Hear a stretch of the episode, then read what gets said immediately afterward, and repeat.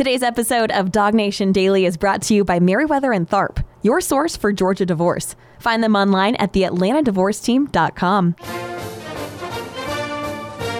Presented by DogNation.com. This is Dog Nation Daily, the daily podcast for Georgia Bulldogs fans. Here's your host, Brandon Adams. All right, coming up in just a couple of minutes, this is one of actually one of my favorite days of the off season. It's really kind of a reminder that there's not a whole lot of off season left. We're actually getting towards the start of the upcoming year when it comes to uh, one of the things that we get a chance to talk about today, which Bud Elliott, 24 7 Sports, writes a piece called The Blue Chip Ratio. We've talked about this probably every year since we've been doing Dog Nation Daily.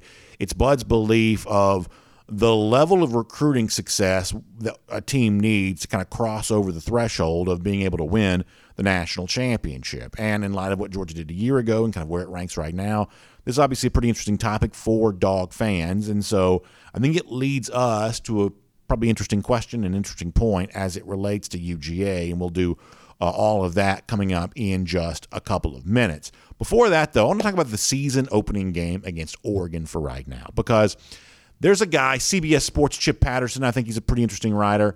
And he has a list out right now of what he calls college football's mystery teams.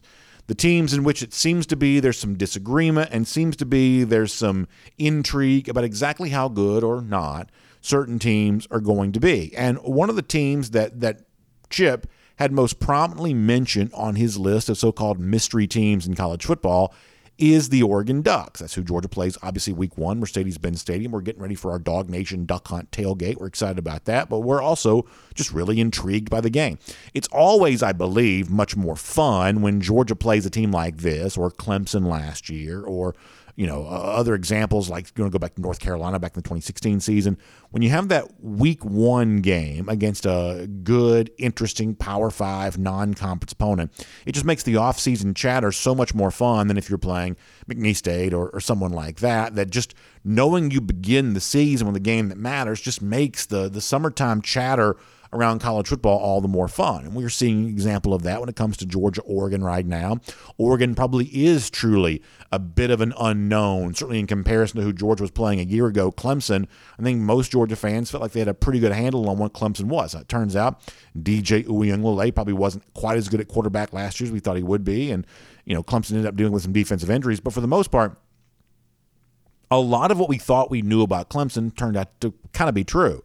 Whereas when it comes to the preseason conversation as it relates to Oregon, there certainly hasn't been much of what I would say unanimous consensus among UGA fans about how good Oregon is.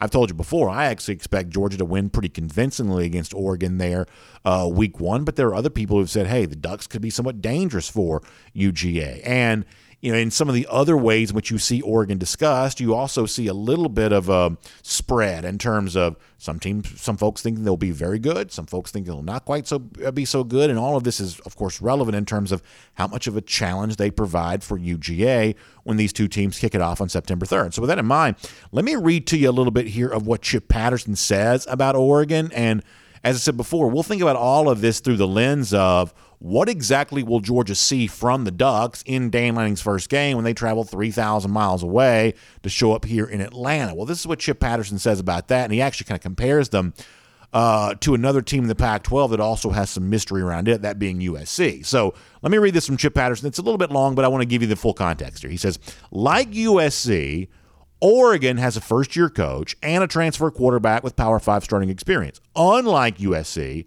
the Ducks' new hire has never been a head coach and doesn't have four conference titles and an 84.6% uh, uh winning percentage. So the comparison there between Dan Lanning and Lincoln Riley, who's taken over for the Trojans. Yet, Chip Patterson says, look at the preseason rankings, and Oregon has about the same ceiling and floor as the Trojans, which speaks to the health of the program that Dan Lanning is taking over for his first head coaching gig. Oregon has cracked the top 10 of some of the preseason rankings while also falling closer to the edge of the top 20. That kind of disparity mostly comes from questions as to whether the offense will be dynamic with quarterback Bo Nix and plenty of turnover at the skill positions. Because defensively, Oregon has one of the best linebacking corps in the country and enough talent in the trenches to have an edge against nearly every conference foe on its schedule, that being Chip Patterson from CBSSports.com. So he kind of lays out a lot of interesting stuff there, that which is that hey, when playing conference foes, Oregon probably is going to have an edge over just about everybody. And really, in terms of the preseason projections, that Oregon actually kind of measures out pretty equally to a USC team that's gotten all kinds of chatter. Lincoln Riley shows up there. Jordan Addison transfers in, Caleb Williams transfers in, all kinds of buzz, all kinds of discussion. Their spring game was on ESPN, everything else that kind of goes along with that. However, ultimately, that Oregon and USC are actually probably somewhat equal teams, teams that might slip into the top 10 or might be lucky to make the top 20, just sort of based on how the uh, season plays out. So that's sort of an interesting look at Oregon there overall. In fact, this is a little bit like a conversation we were having in our comment section the other day. I do what's called an RS Andrews cool down after every show. RS Andrews, one of our great sponsors, air conditioning, heating, plumbing, and electric, by the way. Uh, and they present our cool down on video where I just sort of read comments and just sort of chat back and forth with people. And the other day, some of our YouTube commenters were talking about Oregon and its recruiting rankings. We're actually going to look at Oregon in this respect coming up in a couple of minutes later on in the show. But I have to admit, being somewhat surprised to learn that Oregon, according to like 24 7 Sports and some of these places that rank this, actually kind of is right around the top 10 when it comes to the overall talent level in the program. I'm a little bit surprised to hear that just because when you think about way out west, even though Oregon kind of shows up as a finalist for a lot of big time recruits, ultimately, how many of these big recruiting battles does, does it ultimately win? To me, it seems like maybe not all that many, but actually, when it comes to like where the Oregon talent is rated, it's actually a little higher than than I kind of thought it was. I think a lot of that is on defense. One of the issues that Mario Cristobal had, the now Miami coach, when his Oregon head coach, they just had a hard time finding a dynamic offense. And when you sort of close your eyes and picture Oregon, the team coming in to play Georgia week one, you almost think back to the Marcus Mariota days or the Chip Kelly days, or even when Mark Helfrich was either head coach or offensive coordinator there. This sort of dynamic offense that kind of brought that fastball notion of Uh, of read option and all that kind of stuff into college football. But that's really not what Oregon has been in recent years. A lot of what the Ducks were doing when Cristobal was head coach was a little bit like what Georgia was doing. And much the same way that Georgia brought in Todd Monken as a way of trying to sort of resurrect some offense. At one point in time, Cristobal did that with Joe Moorhead. You remember him, the former Mississippi State head coach, went up there, became offensive coordinator, and the results were, you know, kind of mixed. That, that Oregon actually hasn't been a, a great offensive team. So part of the mystery and the intrigue around the Ducks is we know what they have defensively, Noah Sewell and others, even what they've lost off last year's defense. You're still talking about a pretty talented group overall. But offensively, there is some you know intrigue here. There are some questions. There is, to use Chip Patterson's word, a little bit of mystery about how good they'll be, and that's one of the things that I think for some makes the Ducks' season-long projection difficult to predict, and maybe for others a little bit more difficult to decide. Well, exactly how close can they keep it? against Georgia there to begin the season. And for what it's worth, when Kirby Smart has talked about the Ducks already, he has echoed a similar sentiment. He used the word awkward. You'll remember that when he says, hey, in trying to prepare and figure out what they're going to do, um, there are you know some mysteries even for Smart here about exactly what's Oregon what Oregon's going to be. And in fact, this is what he said about Oregon going back a little earlier this spring, take a listen to Kirby here. We looked at them in the spring and kind of studied those guys. It makes it awkward, you know, the new head coach. You can take the, the you know the film and things. You're really looking more at who the players are than anything. Um, very familiar with Dan Lanning. Very familiar with a lot of guys on the staff. His offensive coordinator was at Auburn and also at FSU. So we looked at those guys. But got a lot of respect for Dan and what he did for our program, and know he'll do a really good job uh, there at Oregon. So let me see if I can kind of bottom line this a little bit. And by the way, the offensive guy that Kirby's mentioning there is Kenny Dillingham, who's now the uh, offensive coordinator there for the Ducks. When it comes to the season long projection for Oregon, I'm like a lot of people, and Chip Patterson references. I don't really know how good they'll be. Could be top 10, could be top 20, uh, you know, could be something in between. I, I don't really know what their season long projection is, but I'm also not all that concerned with how they fare in the Pac 12 because ultimately, even if they win the league, history would suggest they're not a playoff team anyway. So there's not a whole lot of concern for me in terms of what Oregon does once it, get, once it gets into Pac 12 play. I am, like all of you, though, quite interested in what Oregon does week one against Georgia. And while Chip Patterson, even Kirby Smart, may be right to say there's some awkward prep or some mystery into exactly how good they'll be, I do think for that season opening game, you can lean into what you do know. You may not know much about Oregon, but you know plenty about Georgia. And what I feel like I know about Georgia is enough to give me confidence to make my prediction there for that game. We know that Georgia is the reigning national champion. We know that it's playing in its home state. Uh, conversely, we know that Dan Lanning's making his coaching debut and he's traveling 3,000 miles away. My expectation is those tasks will be as difficult as they sound. And yes, Oregon has certainly plenty of talent and far more than most of the teams that it plays in the Pac 12. But on September 3rd, it's not playing a Pac 12 team. On September 3rd, it's playing the Georgia Bulldogs. And for all the talent Oregon has, especially on the defensive side of the ball, Georgia just simply has more. So maybe Dan Lanning does have a surprisingly good first season. Maybe he sort of exceeds the average expectations for his team and kind of pushes those top end projections. Maybe he does that. But I don't expect that success to come week one against UGA. It's a fascinating game. It's a fun thing to talk about here in the preseason. And there is admittedly a little bit of mystery around Oregon but not enough mystery to ever seriously believe this game week one has a chance to be close. Ducks are a fun team, but they should be in for a long day against the Dogs to start things off. My name's Brandon Adams, and this is Dog Nation Daily, the daily podcast for Georgia Bulldogs fans. We're presented by Meriwether and Tharp today, and we're glad to have you with us. No matter how you get to us, live on video starting at 945, first and 15, dognation.com, and the Dog Nation app. 10 a.m. after that, Facebook, YouTube, Twitter, Twitch, Radio Noon, Athens Sports Radio 960 The Ref, and all kinds of ways to get in touch with the podcast and everything else. We're just happy, happy, happy that you are here today. And we certainly have a big thanks to our friends at Meriwether and Tharp who make all this possible. I had a great lunch last week with Bob Tharp. And one of the things that Bob was telling me, I thought this was a kind of an amazing th- uh, thing, is that, you know, BA, you wouldn't realize over the course of all the years of doing this you know, and obviously Meriwether and Tharp is your source for Georgia divorce. That's the business they're in, helping folks go through a divorce. And he said, you know, throughout all the years of doing this, you wouldn't believe the marriages we've had the chance to save. I thought that was kind of an interesting thing to hear. And he said that one of his other partners at one point in time was like walking around one day and had somebody come up, you know, give him a big hug and say, you know, thank you for helping save our marriage. Thank you for doing that.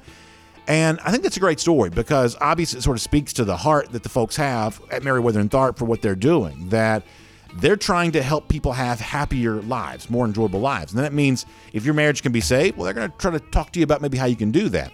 But in some cases, and this is just sort of the reality of life, and this has to be confronted, in some cases, marriages can't be saved. In some cases, marriages you know, have just come to an end. And that's just, it's an unfortunate part of life, but it is a real part of life for many people that the relationship is just severed beyond repair. Well, that be the case, and it's also good to know Meriwether and Tharp because being your source for Georgia divorce means they understand all the intricacies of the law and how all of that can be leveraged to your benefit because that's what it's all about here, right? You want to set yourself up for a better financial future, for a strong relational future as it comes to your kids and everything else, and just sort of a clear, happy mind as you move towards the uh, next season of your life. And Meriwether and Tharp can kind of walk you through all of that. And so much of this begins with that sort of free initial consultation with one of their attorneys. You can speak on the phone, sort of tell your story. Sometimes it's just kind of nice to have someone to listen to your story.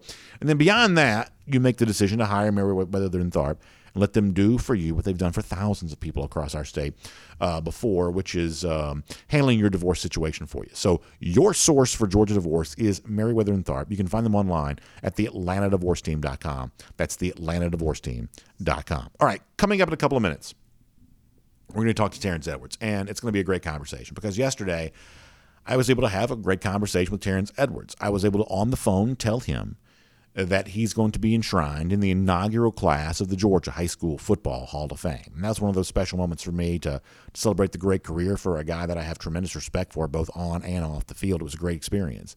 And in just the sort of the first day after coming to this realization, We'll have a chance to talk to Terrence about this while it's still fresh here coming up in a couple moments. I'm really excited about that. So we'll do that then. Before that, though, let's go around the doghouse. And something else I'm excited about for a completely different reason is a story that comes out each and every year. It's uh, a writer for 24 7 Sports, Bud Elliott. I have respect for Bud. I think he's a good writer. I think he's a sharp football mind. And he comes out with what he calls the blue chip ratio. Now, in so many words, this is what the blue chip ratio is. Is basically establishing the threshold for who can and who cannot win the national championship. And he's been doing this, I think, since 2013 for a long time. He's been doing this longer than we've been doing Dog Nation Daily. So, uh, quite some time now. And basically, the, the, the sort of hypothesis, if you will, behind the blue chip ratio is, is if you are a team that has not recruited more four and five star players than lesser recruits over the previous four year period, then you are not going to be able to win the national championship. That every team that has won the national title since Bud's been doing this, and probably every team prior to that there as well, but at least since Bud's been tracking this, has had more than 50% of its roster acquired over the course of the previous four years that were either four or five star recruits. And what's interesting about what Bud's been tracking about this lately is how at the top end of all of this, the the numbers continue to go up. For instance, when Kirby Smart was first hired at Georgia, the only team that had a blue chip ratio of 75% or higher was Alabama. And for a good number of years, you know, that had kind of been true. And yet, when Kirby got here to Georgia, all of a sudden, Georgia started acquiring this talent, you know, in just hand over fist, just pulling it all in.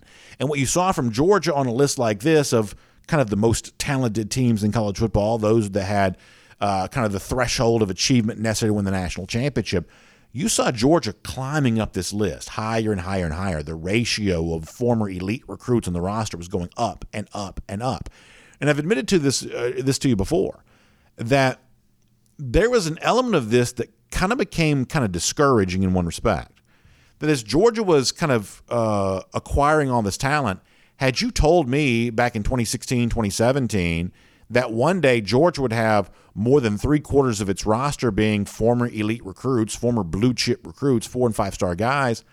I've admitted to you in the past that the version of me that existed in 2015, 2016 when Kirby Smart was first hired would have said, well, gosh, I guess Georgia's been dominating the national championship landscape because Alabama's had, you know, kind of three quarters of its roster being former blue chip recruits, and and and you know, look how many championships they've won. If Georgia's recruiting at the same level, then Georgia's probably going to be collecting all these national championships as well. And up until last year, Georgia hadn't even won a national championship yet.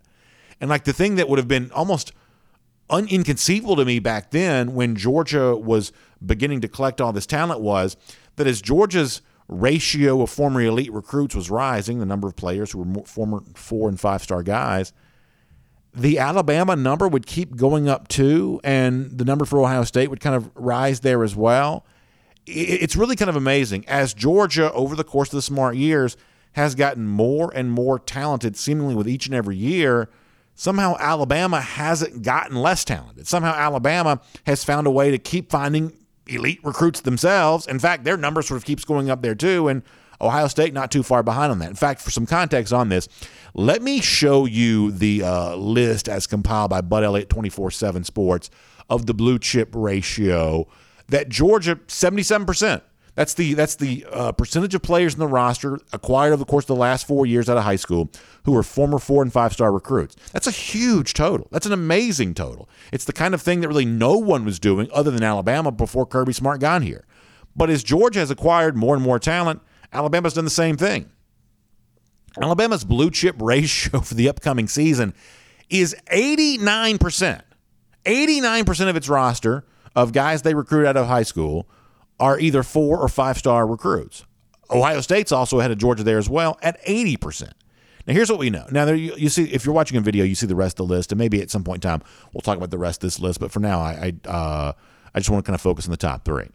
So Georgia's got 77% of its roster as as blue chip recruits. They were a little slightly higher last year. They won the national championship, but at 77% this year, they are clearly on the short list of teams that could win the title but if they play against an Ohio State, if they play against an Alabama, they will not be the most talented team on the field, at least on the basis of this one metric. That they are in a category, and really uh, one of the only three teams in the category of three quarters of its roster or better, former blue chip recruits, but not the very highest overall. That's not what they are. So, what do you do about that? What do you do with the fact that hey, you have kind of lapped the field when it comes to most of your competition. Way more talent than Florida, uh, than Florida, way more talent than Tennessee, way more talent than certainly every other team in the SEC East. Your longtime rival Auburn, way more talent than they have, but no better than equal when it comes to talent compared to Ohio State, talent compared to Alabama. We can bring that graphic down off, off, off the screen now. Like, what do you do about all of this? Well, one line of thought would seem to be well, that means you got to go out and get the very best quarterback. If you've got two teams that are essentially made up of all future NFL players, then that game is going to look like what the game looks like in the NFL, where quarterback play really matters. And certainly, to one respect, that seems like it makes some sense. I mean, you look at the times which Alabama has lost, they've lost to great quarterbacks in many cases, to Joe Burrow in 2019, to Trevor Lawrence or Deshaun Watson, a pair of Clemson quarterbacks in 2016 and 2018, that you have seen Alabama and its great talent upended by uh, great quarterbacks from time to time. But here's the thing about a generational talent quarterback. By definition, you're not going to have one every single year. For instance, last year in college football, I don't know that we had a generational talent at quarterback, at least one that could have beaten Alabama. I mean, maybe you could say that Bryce Young in Alabama was a version of that. But there's only one quarterback last year taken in the first round. It's Kenny Pickett. And it just so happens that maybe last year was one of those examples where if it takes a generational talent at quarterback to beat Alabama, well, last season there may not have been a generational talent at quarterback in the country anywhere available to go out there and uh, get that done. So while a generational talent at quarterback can be a little bit of a silver bullet, it's not the kind of renewable resource that you can guarantee to have access to each and every year. So it's almost like if you're Georgia, while you'd love to have the great quarterback, maybe eventually Georgia will have one. It's almost like if you want to have that year to year chance of doing battle with a team that has just as much talent as you do, if not slightly more based on that percentage, it's almost like you have to lean on something else. And this is where I think you start to get a pretty good picture of what actually led Georgia to its national championship last season. That when it mattered, Georgia was just tougher. Georgia was maybe slightly less talented than Alabama, but they were a little bit tougher, especially when it mattered. Ohio State may have had more talent, especially at some of the sexy skill positions, but Ohio State didn't even make the playoff. They got shoved around by Michigan, and they watched the playoff on TV because teams like Georgia were just a little bit tougher. I was thinking about that the other day because uh, Dan Jackson, the Georgia safety, who's kind of an interesting story because he's you know, been a walk on and kind of a guy that's sort of accomplished a lot, but you know, he was being interviewed in one of those like caption videos that Georgia shares on its social media. And that idea of toughness, that idea of just being tougher than your opponent, even if that guy is sort of from a talent standpoint rated ahead of you. That's one of the things that Dan Jackson said. I want people to think of me that way. And I think as Georgia kind of highlights that about Jackson, I think it also becomes a vantage point from which we view the Georgia program. It's just sort of tougher than its competition. In fact, let me let you hear the audio of the video that Georgia shared of Dan Jackson as kind of what he sort of sees in himself and maybe as a sort of reflection of how Georgia wants to have its program be seen there as well. This is the Georgia safety, the walk on Dan Jackson. I'd probably say toughness best describes me. You know, playing through injuries growing up, you know, just never giving up. Coming here, walking on with the team, had to push myself just to get on the field. So I'd probably say toughness. So obviously, being tough is a huge part of football. Can't go out there and be soft. It varies from the workouts that we do, the practices. All of it takes toughness. Dan Jackson says, hey, you can't go out there and be soft playing football. If you want to think about me, think about being tough. And if George is highlighting that video, clearly that's the way it wants to be thought of itself. And I think that does explain a lot about Georgia's national championship a year ago. I think it also kind of speaks to what Georgia's recipe for the future is going to be. If Georgia has the kind of season it wants, it's going to play 15 games this upcoming year. And most of those 15 games will be won by simply overwhelming the opponent because you just have way more talent than they do. And honestly, sometimes it's just as simple as that. Even week one against Oregon, for as talented as Oregon is, Georgia will have more talent on the field that day, measurably speaking. Most of the games that Georgia plays will be very much like that, where they just simply overwhelm the opponent with size and speed and everything else. But for the games that matter most, Georgia actually won't be the most talented team on the field. For all of its recruiting success, teams like Ohio State and Alabama, at least measurably, will be viewed as more talented. So, what do you do in that moment? Well, I've told you before, I believe there is a Kirby doctrine. I believe there is an idea with which Kirby Smart guides himself as he leads this Georgia program. The Kirby doctrine, we've said before, is taking talent, you have to have that, and making that talent tougher. That is what the Kirby doctrine is all about. If you want to be talented but you don't want to be tough, Georgia may not be for you. If you're tough but not talented, also you may be happier playing somewhere else because Georgia needs sort of a higher threshold of achievement than that.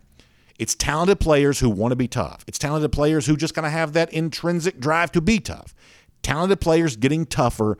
That's the explanation for how Georgia won the national championship a year ago in a blue chip world in which they still kind of look up at Ohio State and Alabama as teams that have more of the kind of blue chip style recruits. Finding a way to be tougher than those players when these two teams play, if they do play, or a chance at Ohio State, that Kirby doctrine has worked before. It may be the recipe for success here again in 2022 there as well. That is Around the Doghouse, and this is Dog Nation Daily, presented by Meriwether and Tharp. We got a lot of SEC stuff to get into a little bit later on, uh, including the way in which Some of the news coming out of the Big 12 may give us a little bit of insight into the SEC's future. We'll touch on that before we're all said and done. We will celebrate a lot of the former UGA guys who are enshrined in the Georgia High School Football Hall of Fame. Looking forward to doing that. But specifically now, celebrating with a guy that we are certainly very proud to see included among this group. And I had a chance to talk to him about this yesterday, and now we'll talk about it publicly for now. Terrence Edwards on his way to the Hall of Fame, joining us right now here on Dog Nation Daily, presented by Meriwether and Tharp. Hope you enjoy it.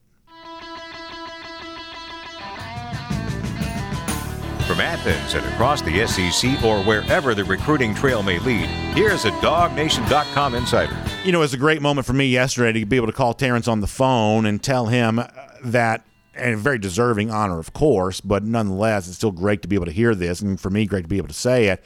The inaugural class of the Georgia High School Football Hall of Fame, honoring guys for what they did while playing the high school sport here in the state of Georgia. Terrence going to be a part of that very first class.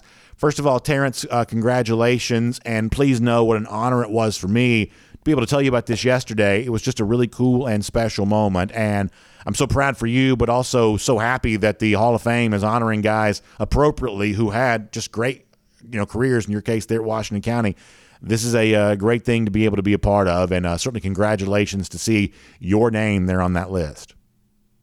Oh, I appreciate it. I, it was a uh, honor when you called, and I really appreciate that they're giving you that that pleasure to call me uh, and let me know. Uh, so it's an honor. I mean, if you just look at the list of guys, man, it's a lot of guys on there I looked up to.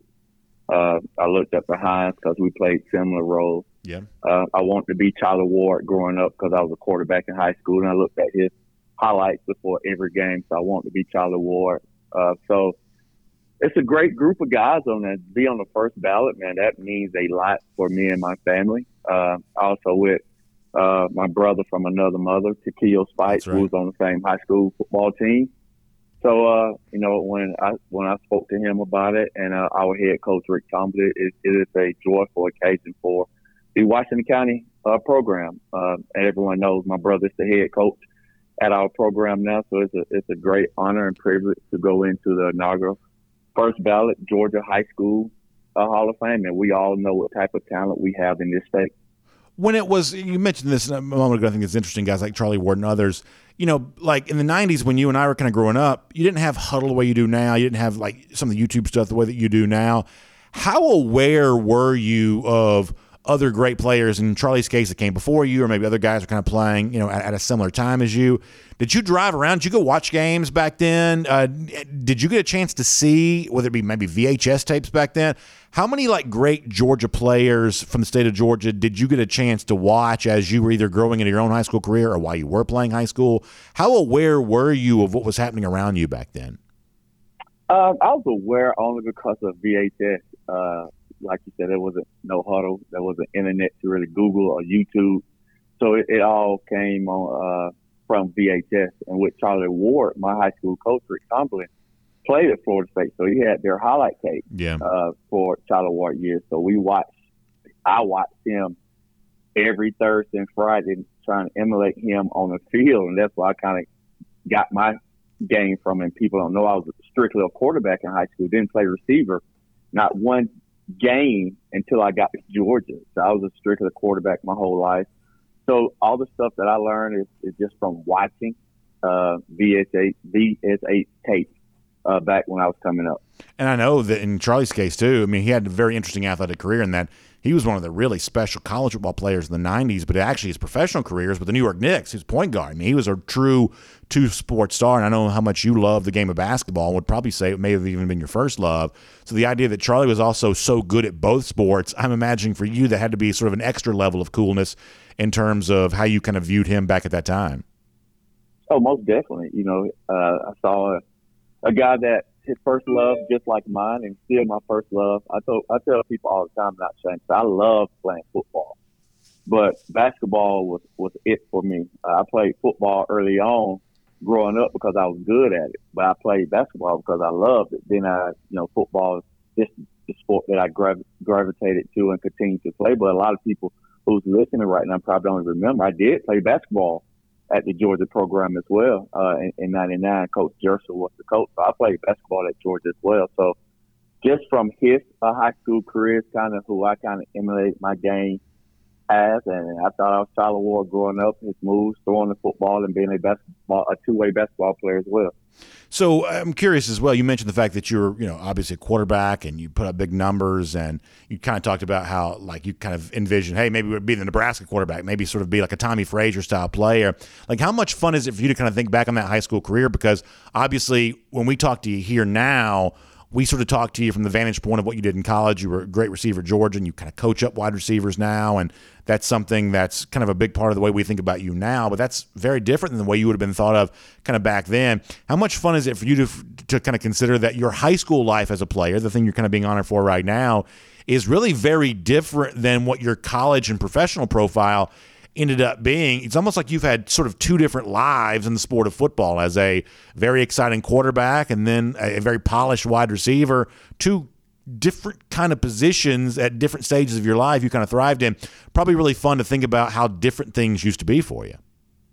Most definitely. I, I think about it all the time. If I was playing in today's game, I would have never moved to receiver with the zone reads and the RPOs and how uh, quarterbacks now do as kind of you know, the more athletic guys yeah. that could throw the football. And if anybody's watched me train, uh, you'd see that I throw the football around with those guys. And a lot of people like, did you play quarterback at some time? So they could see the, the quarterback in me. I, I am a quarterback and point guard at heart. And I just played receiver because at that point in time, there wasn't a lot of six feet. When I was coming out 165 pounds quarterback playing in the SEC, and I was, knew I was very athletic, and I saw exactly what Hines just did for his trans transitioning from quarterback to receiver, and I knew the way Coach Dunn was going to use me.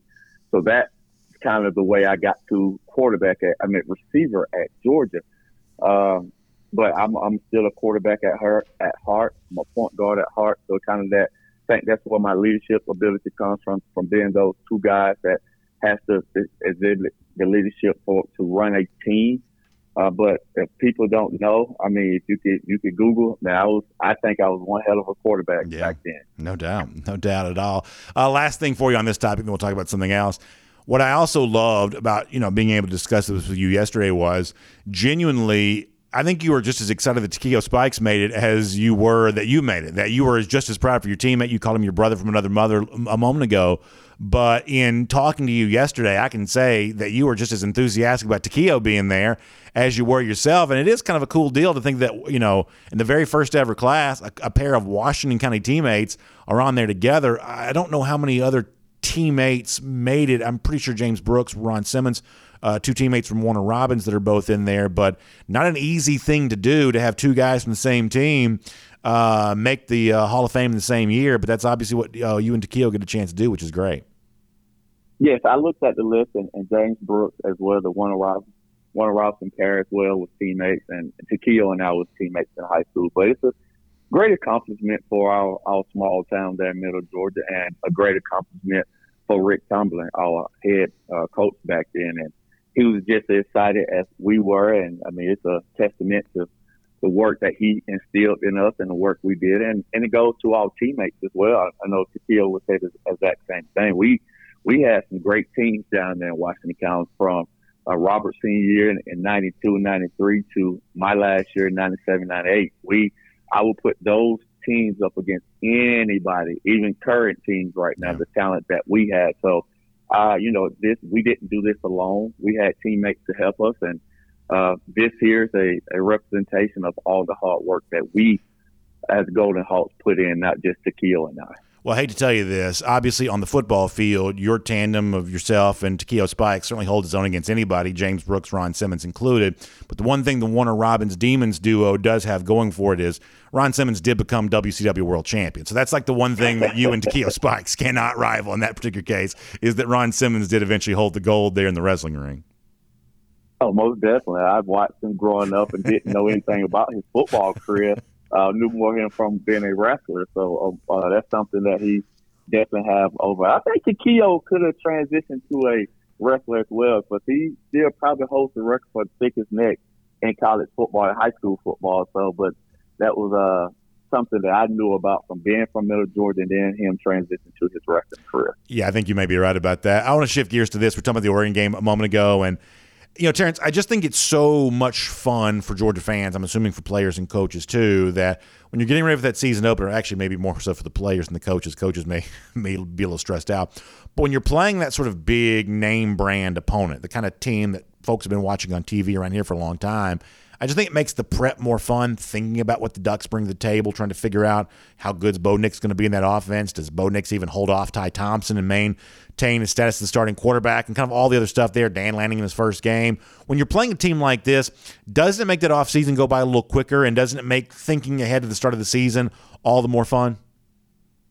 I think so. I think it's uh, it brings a little inter- interesting dynamic playing a team that we normally don't play. I mean, we we typically have stayed in the South when I play, but now we get opportunity to play Notre Dame, and if and I'm glad I've had opportunity to go to Notre Dame up there. That's a great experience, and now we get to play Oregon, who brings a a, a different type of uh, atmosphere because I think every student athlete that plays football kind of admires Oregon because of their uniforms. All these kids love gear, and they got twelve thousand gear combination. Now Dan Lanning, who's uh, beloved down here at the University of Georgia. Now he takes over as the head coach, and ironically, he gets to play the, the school that he just helped win a national championship. So uh, it, it's fun. I think schools. I think these kids, one for one, they're gonna ready to beat Coach Land, and two, get opportunity to, to play against Oregon Ducks, and it's the Nike capital of the world. So there's a lot of factors that these kids are preparing for, and you could put, you know, your, your bullet board material, whatever mm-hmm. that may be, and uh, you know, it's just not your typical beginning of the season cupcake. This this is a legitimate Power Five school that we don't get to play very often. And then the uh, last thing for you, we were talking a moment ago about kind of where programs are ranked in terms of their overall talent. No surprise that Georgia's going to near the top on that, along with teams like Alabama and Ohio State. But you also get the sense, Terrence, that in future years – some of this stuff might change a little bit. You know, we saw the big recruiting breakthrough for Texas A&M last year. They've been a good recruiting program before, but they took it to a higher level last season. Obviously, Miami seems like they're in the midst of doing that right now. Uh, Texas, uh, kind of taking their recruiting to a different level there too. Do you get the sense that as NIL kind of has its influence on college football, that we might eventually see more parity, and that you know, teams like Alabama and Georgia they may still get the most talent, but maybe not to the same level they've been doing that in the past?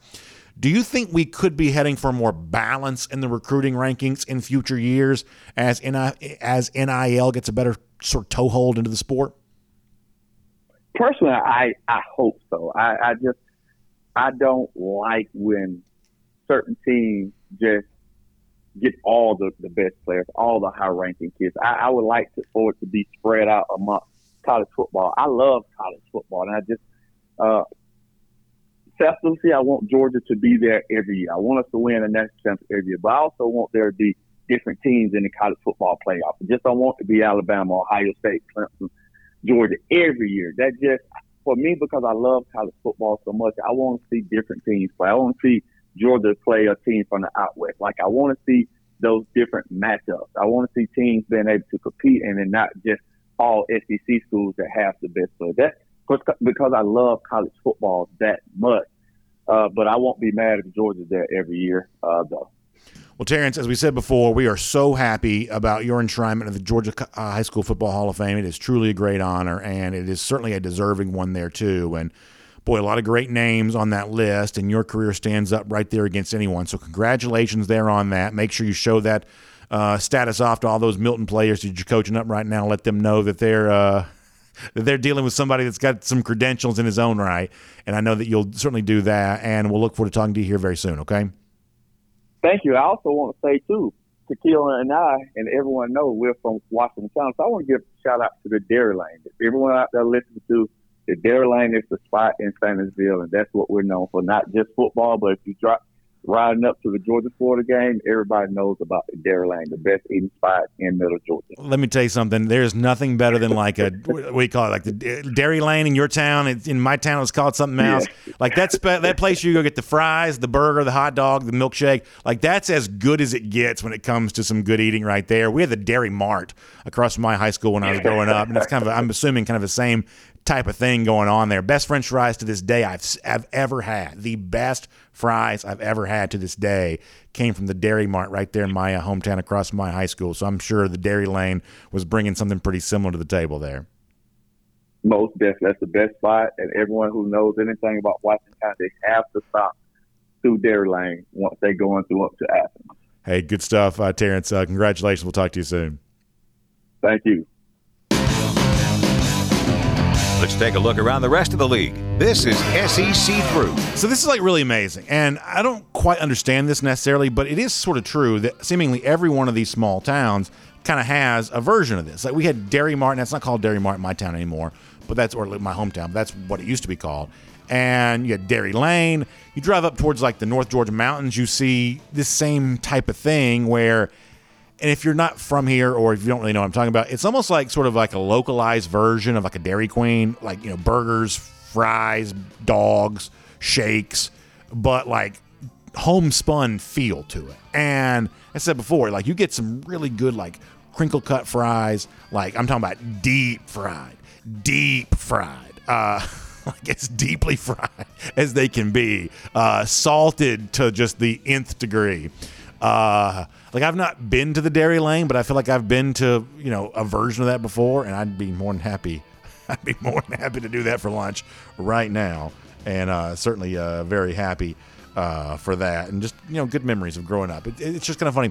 This is why we all love high school football. At least a lot of us do. Is that you know these small towns, these small counties, you know, Middle Georgia, North Georgia, where I grew up, South Georgia, where some of y'all grew up they all have some of these kind of cool commonalities, right? There was a spot, everybody kind of hung out, everybody kind of snuck over after school, or in some cases even during school. Um, uh, you know, you kind of just no matter how big the state is, in some respects, it's really big.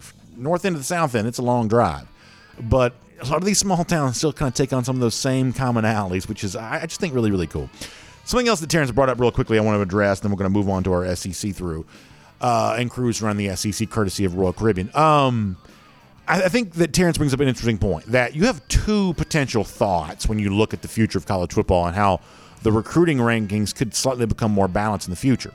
You have the thought of what's good for Georgia on a show like this. We obviously pay close attention to that.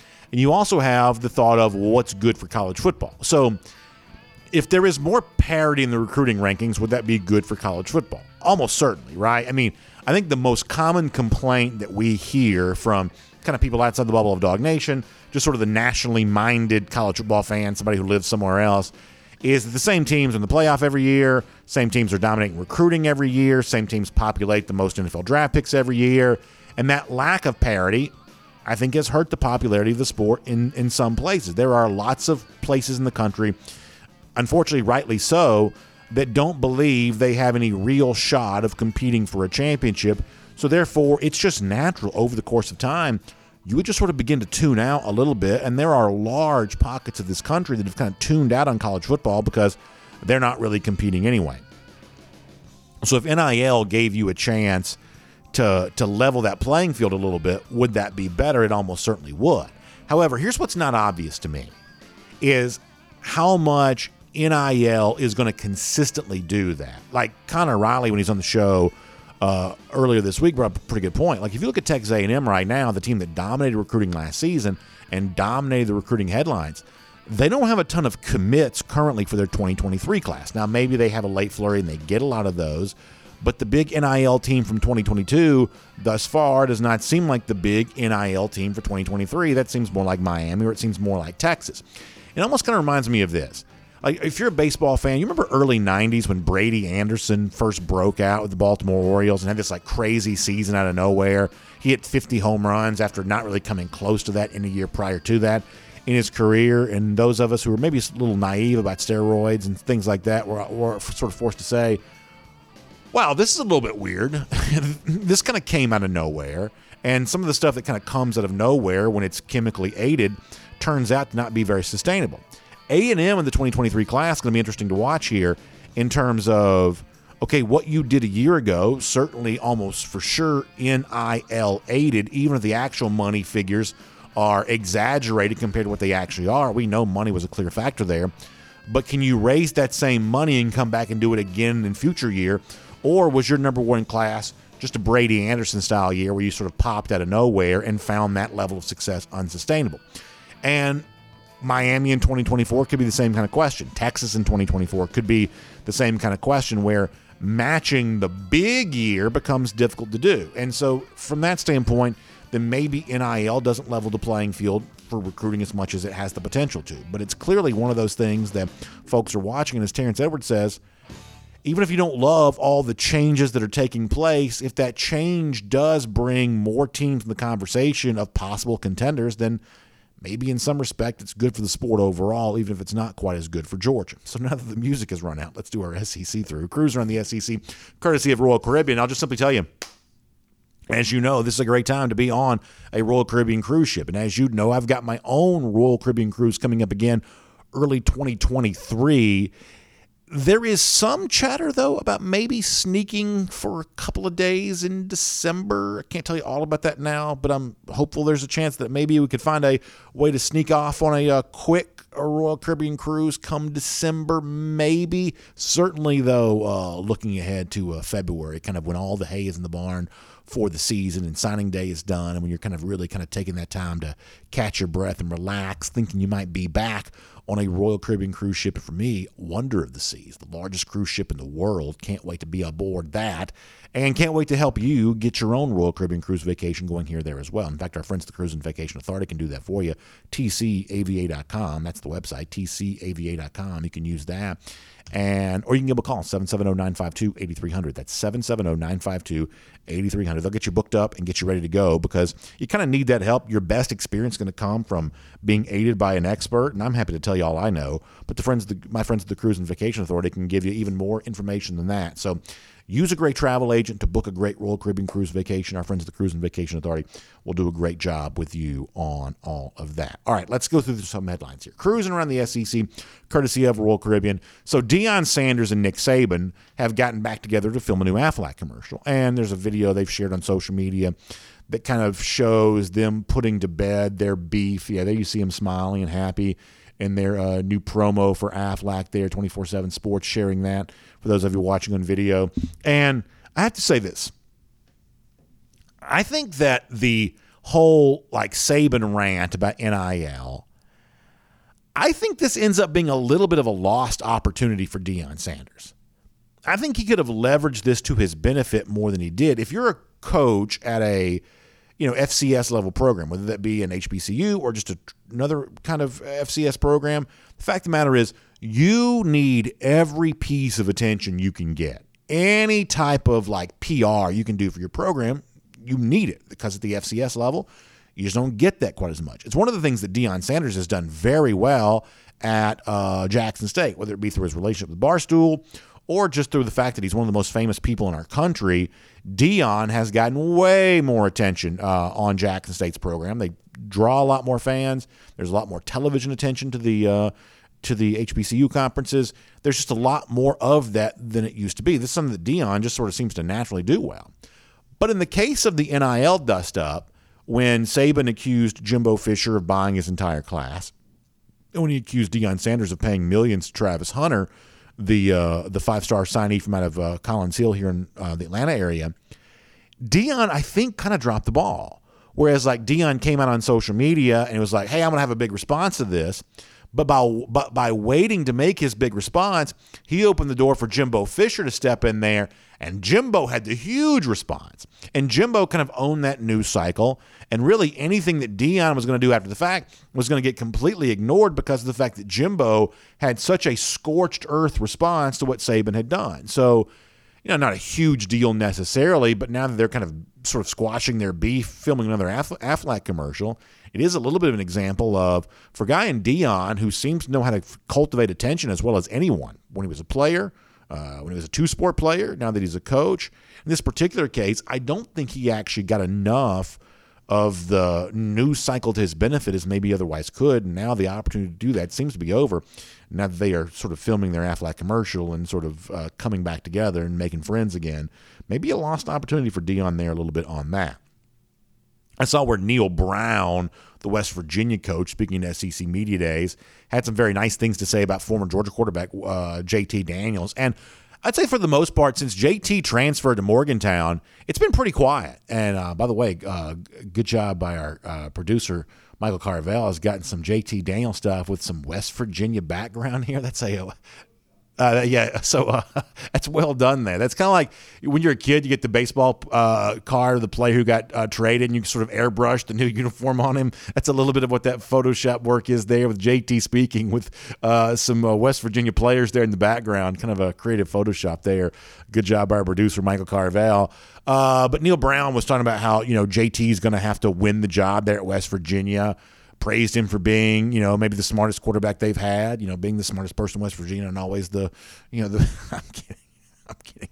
I shouldn't even say that. Uh, but the point is, is Neal Brown said some really good things about JT Downs yesterday, and um, it's kind of interesting. It's just been pretty quiet on the Daniels front since going up there to Morgantown, but you certainly saw JT be a pretty hot topic when Neal Brown met with folks there at Big 12 Media Days. And uh, the fun thing for JT is going to be like right there at the beginning of the season. I forget if it's week one or week two, but it's like right there at the beginning of the season. Uh, you get the backyard brawl taking place again between West Virginia and Pitt. And it's going to be JT for West Virginia against Kedon Slovis. Now, the quarterback there for Pitt, also, also obviously another uh, USC quarterback who actually probably beat JT out for the job. One of the things that led JT to transfer to Georgia.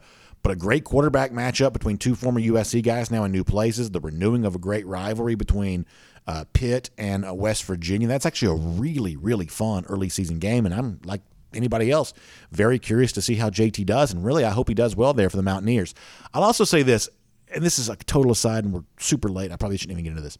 I saw some West Virginia uh, West Virginia fans talking on social media the other day. They're making a really interesting point that for West Virginia, the kind of game it plays week whatever early in the season against Pitt, like those are the real rivals that West Virginia has, according to Mountaineers fans themselves who've been talking about this. That after I think ten years of being in the Big Twelve, that West Virginia actually doesn't have much of a presence in that conference. It doesn't really have much in the way of a rivalry whatsoever in the Big 12. That the West Virginia rivalries are teams like Pitt, or maybe like a Virginia Tech, or in some cases like a Penn State, or uh, maybe if you really want to reach and stretch here, maybe a little bit of a Marshall.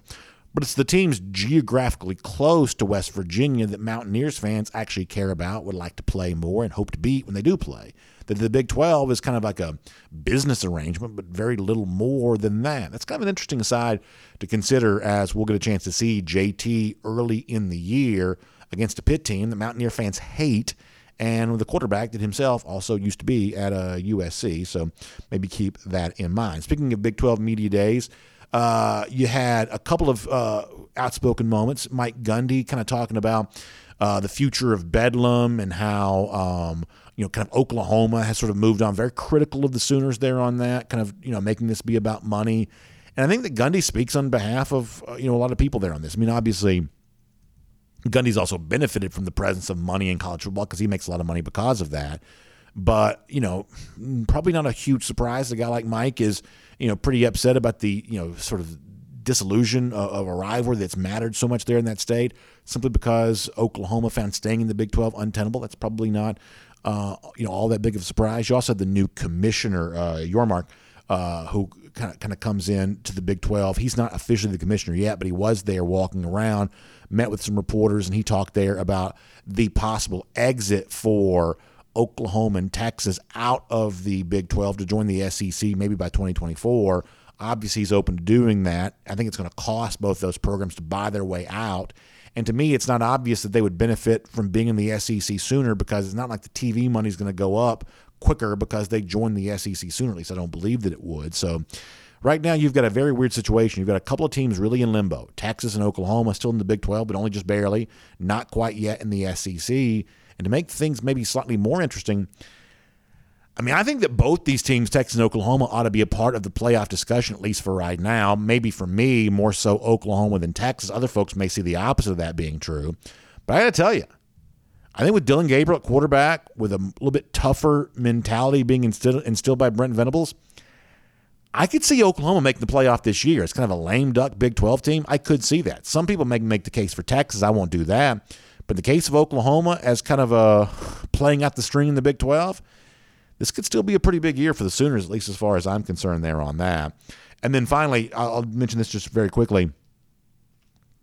Steve Spurrier, you know, no stranger to microphones, no stranger being interviewed, uh, has shown up in the media this week, kind of touting the possibility that Clemson may one day join the SEC simply because it seems to be a pretty big cultural fit with what the SEC already has. And maybe that's the case. You know, I think the one thing you got to be careful of here is is what seems obvious to our eyes is maybe a little less obvious when you start sort of digging into some of the financial statements about this and unfortunately paying attention to what the boardroom cares about, what the suits care about has become such a hot topic here in college football, maybe more so than most of us would kind of like. We'd, we'd rather keep things focused on where things are going on the field.